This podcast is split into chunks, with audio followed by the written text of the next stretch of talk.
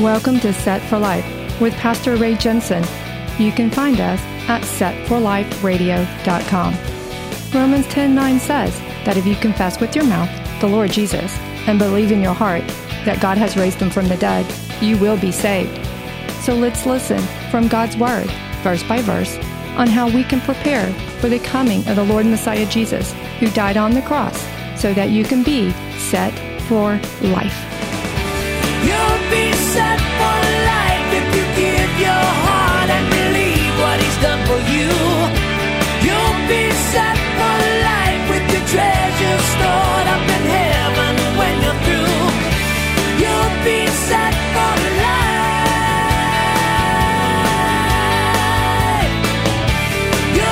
Have you ever gone way too far with something before?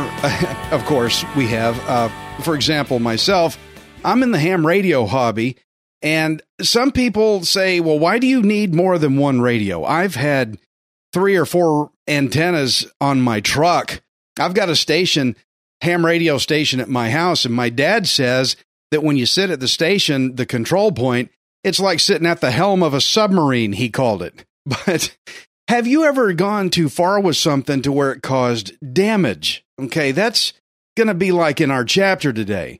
The Lord had to remove Israel's leadership that had continually pushed all that Baal worship on Israel as a national religion.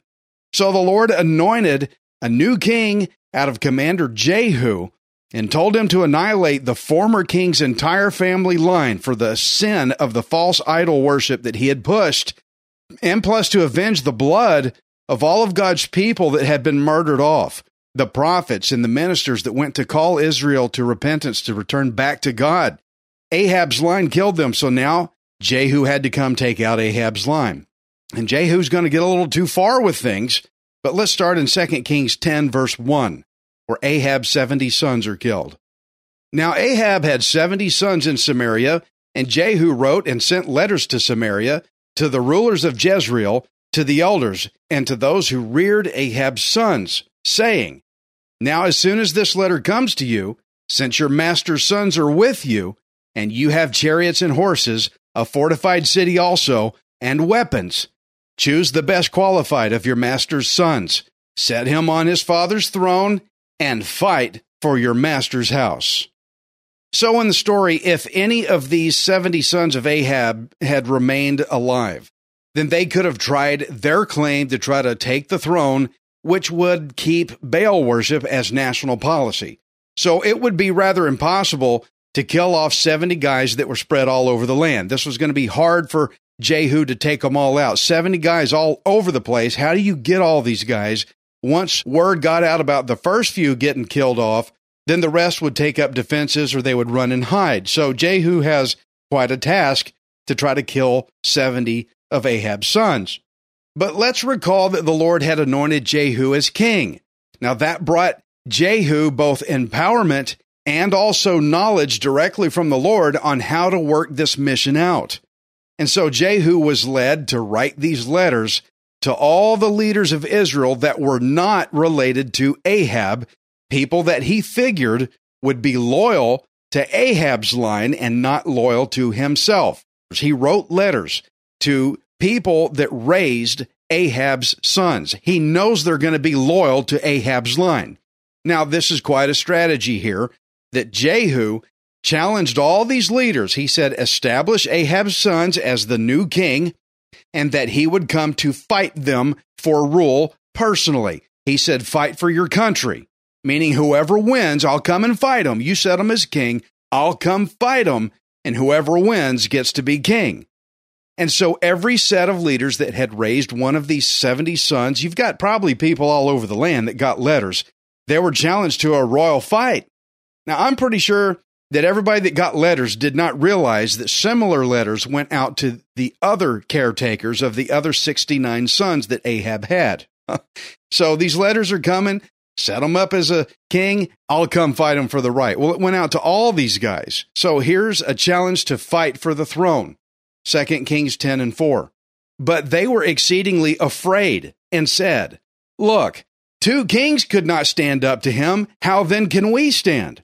And he who was in charge of the house and he who was in charge of the city, The elders also, and those who reared the sons, sent to Jehu, saying, We are your servants, we will do all you tell us, but we will not make anyone king.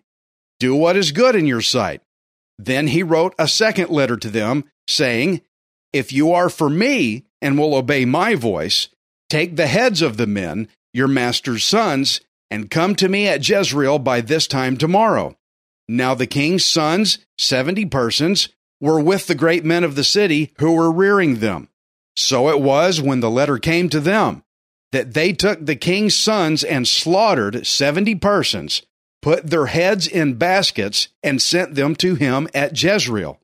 Then a messenger came and told him, saying, They have brought the heads of the king's sons. And he said, Lay them in two heaps at the entrance of the gate until morning. So, wow, look at how the Lord played out this brilliant strategy. What would have taken Jehu years to track down all 70 of these guys, the Lord God got them all in one day. What was plaguing the land all over that would have been so much sin to get rid of on one guy, on Jehu, the Lord got done all at once. And so the reason why they put their heads at the gate I know it's very barbaric, but that's where there was major traffic. That's where everybody was coming in and out of town all the time. And they would, everybody would see these heads piled up in two heaps. And then everybody would understand that the sin of Baal worship had been put down and done away with. 2 Kings 10 9.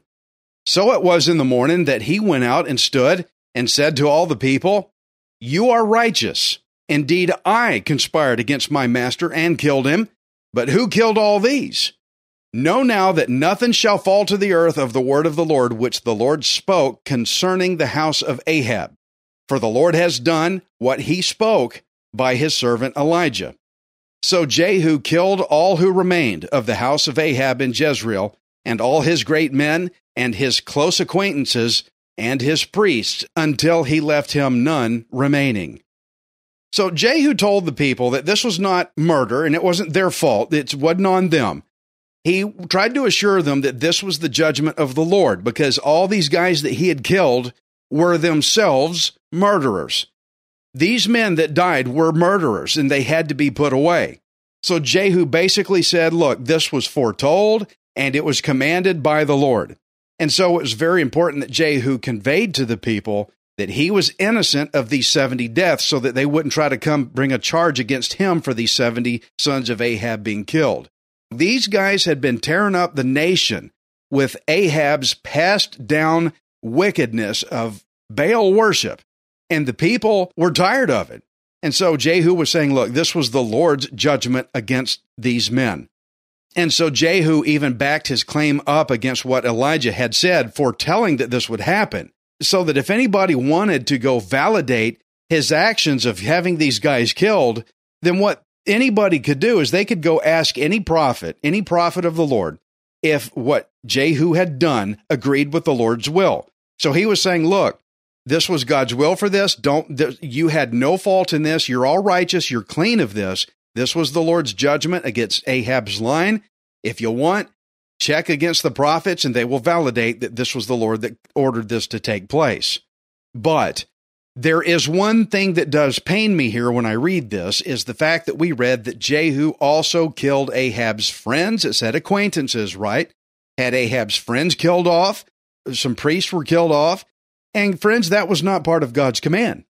Yes, we can justify that killing the Baal priest is seemingly justified in our mind. But God did not command Jehu to kill them too. God said, kill off the house, which means the family of Ahab. He did not say, kill off everybody that Ahab knew. And so Jehu ended up killing off a lot of guys that could have helped him become a much better king than what he actually turned out to be later. And so, because Jehu went too far, the Lord will have to judge him for it later in Hosea 1, verse 4 it says, Then the Lord said to him, Call his name Jezreel, for in a little while I will avenge the bloodshed of Jezreel on the house of Jehu and bring an end to the kingdom of the house of Israel. So the reason why God called Jehu's name here as being Jezreel is because that's where Jehu's big massacre ended up happening. It happened here in Jezreel. Remember, we read in verse 6, he said, Take the heads of these men and come to me at Jezreel this time tomorrow. Bring their heads to Jezreel. So Jehu did this massacre at Jezreel. He brought the heads of Ahab's sons there, but he also killed off a lot more than just Ahab's line, and the Lord will have to later judge Jehu for going way too far with this. So now I can see how we could make the case that the Baal priests deserve death too. Yeah, why don't we kill them also? But guys, our justifications should never get in the way of God's commands. The Lord simply did not command Jehu to kill everybody else also. Jehu went overboard. He got carried away, got a little overzealous here, and perhaps God maybe could have taken out the Baal priests later in some other way, or if anybody didn't repent, he could have taken them out in another way. Maybe the Lord God did not want them taken out away, right away because he was giving them time to see what happened to Ahab's line so that then they would want to repent themselves. I don't know. But our justifications, you know, in Jehu thinking, let's just kill them all, that did not give him the right to go as far as he did. So you could say that Jehu did uh, most of what he was supposed to do, even though he did a little beyond that. 2 Kings 10 and 12. And he arose and departed and went to Samaria. On the way at Beth Eked of the shepherds, Jehu met with the brothers of Ahaziah, king of Judah, and said, Who are you? So they answered, We are the brothers of Ahaziah. We have come down to greet the sons of the king and the sons of the queen mother. And he said, Take them alive.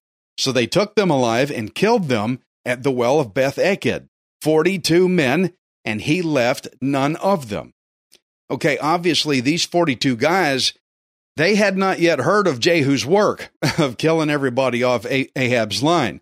So they just went ahead and told him who they were. We're brothers of Ahaziah and the queen mother. We're going to go meet them. And that queen mother was Jezebel. That was Ahab's wife. Now, she's that woman in the previous chapter that had gotten horse stomped into strawberry jam. Okay, now it's possible that not all 42 of these guys had a direct blood relation to Ahab, but Jehu didn't care. He heard all he needed to hear, and so he killed every last one of them. 2 Kings 10:15. Now when he departed from there, he met Jehonadab, the son of Rechab, coming to meet him, and he greeted him and said to him, Is your heart right, as my heart is toward your heart? And Jehonadab answered, It is. Jehu said, If it is, give me your hand. So he gave him his hand, and he took him up to him into the chariot. Then he said, Come with me and see my zeal for the Lord. So they made him ride in his chariot. And when he came to Samaria, he killed all who remained to Ahab in Samaria till he had destroyed them according to the word of the Lord which he spoke to Elijah. Okay, now he's doing what he's supposed to again. He went a little overboard before, but now he's killing Ahab's guys, okay? And so this guy, Jehonadab, though, who is this? That was a really strict guy that followed God's law to an absolute T. He was very strict about the Mosaic law. And so Jehonadab would have been in complete support of Jehu eliminating Baal worship from Israel. So Jehonadab had already heard about Jehu killing off the Baal worshippers, which is why his heart was glad towards Jehu. He actually liked what Jehu was doing in this. Now, for our modern audience, I want us to understand this is not religious war making. This is not to say, well, you don't agree with me, so I'm going to kill you kind of kind of a thing here. Don't don't be a lightweight. Let's get in deep here, okay? We've got to keep the perspective that many Israelites over many, many years had been suffering under Ahab's curse, his sin curse of Baal worship, and quite frankly, people were tired of it. The nation was in ruins. They the leadership ran it into the ground. And now Jehu was somebody who was finally given charge by God to do something about it. And so guys like Jehonadab, they actually looked forward to the blessing of the Lord coming to return back to the land again. This is not just about going and killing everybody that disagrees with you. We got to think better than that. This is about God restoring order, people repenting and turning back to Him so that God can bless the nation again. And so Jehu invited Jehonadab to come watch his zeal for the Lord. Zeal means focus. It's your drive. It's what you're wanting to do. He said, Come see my zeal for the Lord as Jehu killed off more of Ahab's line in Samaria. 2 Kings 10 18. Then Jehu gathered all the people together and said to them, Ahab served Baal a little, Jehu will serve him much. Now therefore call to me all the prophets of Baal, all his servants, and all his priests. Let no one be missing, for I have a great sacrifice for Baal. Whoever is missing shall not live. But Jehu acted deceptively with the intent of destroying the worshippers of Baal. And Jehu said, Proclaim a solemn assembly for Baal. So they proclaimed it. Then Jehu sent throughout all Israel, and all the worshippers of Baal came, so that there was not a man left who did not come. So they came into the temple of Baal, and the temple of Baal was full from one end to the other. And he said to the one in charge of the wardrobe, Bring out vestments for all the worshippers of Baal. So he brought out vestments for them. Then Jehu and Jehonadab, the son of Rechab, went into the temple of Baal and said to the worshippers of Baal, Search and see that no servants of the Lord are here with you, but only the worshippers of Baal. Wow, look at this. So, okay, Jehu, he called up a big Baal worship party. It's, it's going to be the biggest Baal party you ever saw. Everybody come, everybody better be there. So everybody shows up. Hey, we're going to worship our God Baal. This is the biggest party. It's going to be huge. This is a big deal. So they proclaimed this huge thing. And they were going to hold this party in the temple that Ahab had built for Baal. Now, I want to show you about this when he built this, when Ahab built that temple in 1 Kings 16 32. Then he set up an altar for Baal in the temple of Baal, which he had built in Samaria. And Ahab made a wooden image.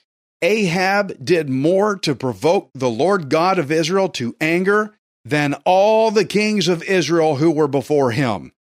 Okay, this is written. It's in God's word, friends. This is God's word says this. Don't get mad at me. It's in the Bible, okay? It made God mad.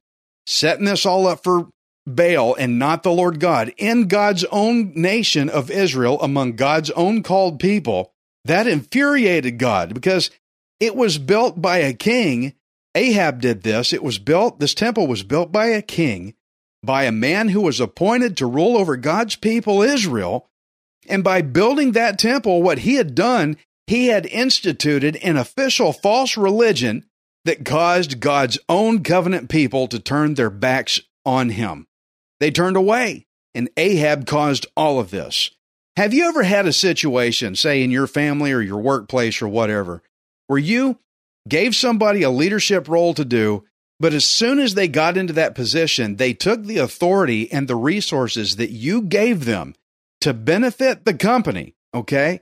to do good things in the workplace or with your family, however it worked out, whatever the situation was. But they took all of this and they turned everybody against you. And now you're the bad guy. You're the one that gave them that position, that authority, and the resources to do some good, and they used it to smack you upside your face, to slap you with it. And now everybody hates you. Well, that's exactly what Ahab did to God. He took the authority in the leadership that God gave him as Israel's king, he built this temple and caused Israel to turn away. And then he established Baal worship as national policy. And so Jehu invited every Baal worship into this very temple that Ahab had built. This temple was an eyesore in God's sight. 2 Kings 10:24. So they went in to offer sacrifices and burnt offerings. Now Jehu had appointed for himself eighty men on the outside, and had said, If any of the men whom I have brought into your hands escapes, whoever lets him escape, it shall be his life for the life of the other. Now it happened, as soon as he had made an end of offering the burnt offering, that Jehu said to the guard and to the captains, Go in and kill them. Let no one come out. And they killed them with the edge of the sword. Then the guards and the officers threw them out and went into the inner room of the temple of Baal. and they brought the sacred pillars out of the temple of Baal and burned them. Then they broke down the sacred pillar of Baal and tore down the temple of Baal and made it a refuse dump to this day. Thus Jehu destroyed Baal from Israel. Finally, we've been waiting years reading in the Bible to get to this point. Jehu destroyed Baal from Israel. Here we are. We got here. It's about time. Now, apparently, all these people, they hadn't heard of Jehu's recent work of the Lord going around killing everybody of Ahab's line. So they just came into the temple, baited in by a grand worship ceremony. And so Baal's temple, with all of them just coming in there, Baal's temple just became a kill box. Now, after they killed everybody, they destroyed the sacred pillars to dishonor Baal worship. And it says the sacred pillar of Baal. That was probably a stone that was cut into the image of what they thought Baal looked like. And so they destroyed Baal's statue because they didn't want anybody trying to continue with it anymore. This is done. This is over with. God wants it out of here. Today was trash day, and the trash just got burned. They burned it down and they destroyed it. And so in verse 28 is the long awaited announcement that we have been waiting through many chapters of chaos for. It says Jehu destroyed Baal from Israel. It's about time. Now, I want to give you a wide scope here. Elijah, he had been sent a long time ago to call the people of Israel to repent of Baal worship, and they adamantly refused to turn back to the Lord. They just wouldn't do it. And so finally, after many, many years, the Lord God's patience with them, He gave them a lot of time, many kings and many years the Lord finally enacted Jehu as an instrument of judgment. Bottom line, folks, God gave these, these people more than enough time to repent. And since they just would not do it, God had to condemn it by brutal force. And so this is where we clap and say, Yay, it's finally done. Baal worship is gone. But now I have to break your heart with what's next. It saddens me to read this. 2 Kings 10 29.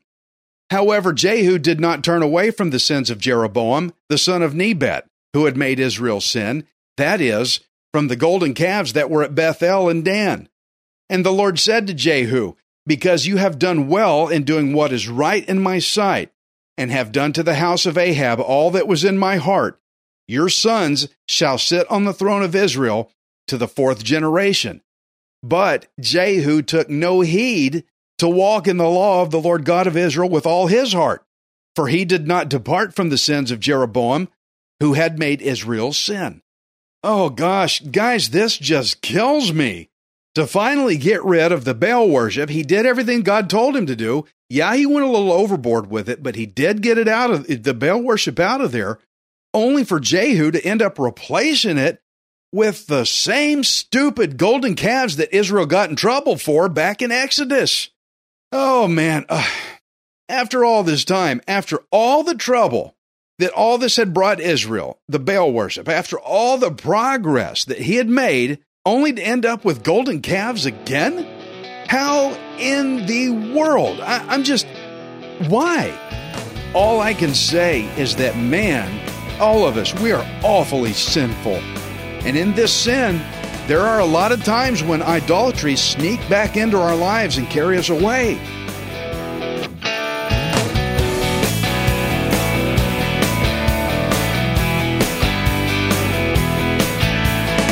Thank you for listening to Set for Life. We hope you can join us next time, unless Jesus returns for us first. Set for Life is the radio ministry of Pastor Ray Jensen.